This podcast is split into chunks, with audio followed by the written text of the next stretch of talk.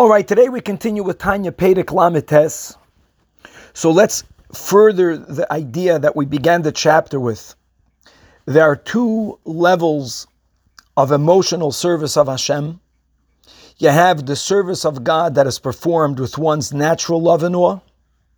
And then you have a divine service that is imbued with one's love and awe that he or she created through their Chabad, through the meditation, contemplation on the greatness of godliness.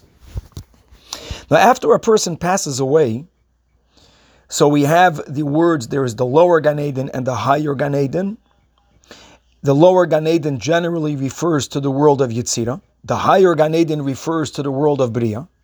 Where exactly will that neshama go to? Also, this depends on the way they served God when they were alive here in this world of Asiya.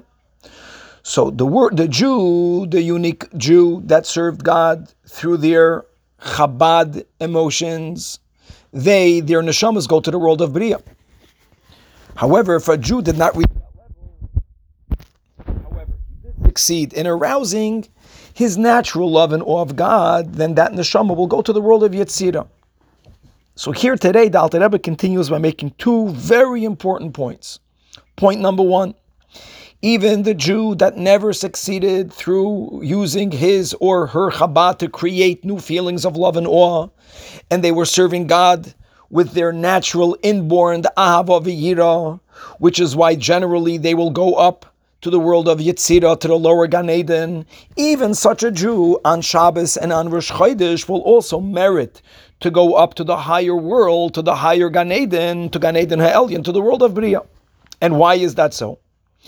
True emes that Yetzirah is the world of emotions, which is why it's generally the world of the Malachim, who naturally have feelings for God. However, being that a Jew, while alive in this world, always has the freedom of choice, and the Jew had the option of not serving God altogether. So, in the merit of his and or her choice of serving God, even if it was not done with this unique, ideal love and awe that's created through one's med- own meditations, etc. Nevertheless, that effort of choosing to do what God wants gives them this chus on Shabbos and on Rosh Chodesh to all have an ascension, to have an aliyah, and all of these neshamas go up to the world of Bria, which is above the world of the angels. Another very important point that the Alter Rebbe makes in today's Shiur Tanya, which is the following. That let us differentiate between the person who is serving God, the Jew that's doing the mitzvah, versus the mitzvah itself, the Torah itself that is done and learned. The Jew, as we mentioned, is going to be limited to the level that they attain through their avodah, right? Like we mentioned, Yitzira, the higher Jew goes to the world of Bria. But the mitzvah itself, true that the mitzvah initially, a mitzvah that's imbued with natural love and awe, is deposited, so to say, in the ten spheres of the world of Yitzira. But being that the ten spheres themselves are an extension of godliness, and they are unified with a perfect union with the ten spheres of the world above it, and that in turn with the world yet even above it in the world of Atzilus. And ultimately, the all of the ten spheres, no matter of which world, is completely connected and united and one with the essence of God. So really, all of our mitzvahs ultimately touch the essence of Hashem.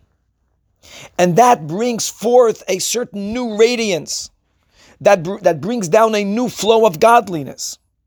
The Jew that does the Avodah, that does the Avodah with Ava and Yira, Tivim, the Yid is in the world of Yetzirah. But the radiance that he's getting isn't only from the ten spheres of Yetzirah. The radiance ultimately is coming from the essence of God Almighty Himself. And that's the meaning of schar mitzvah mitzvah, that the ultimate reward of a mitzvah, being that any mitzvah, no matter of what level, ultimately touches the essence of God, and that elicits a new divine flow from the essence of Hashem, and that comes all the way down to each and every world. So the Yid, no matter which world he or she is able to attain in their world, they benefit from this new flow of radiance that they initiated through their avodah of learning Torah to be.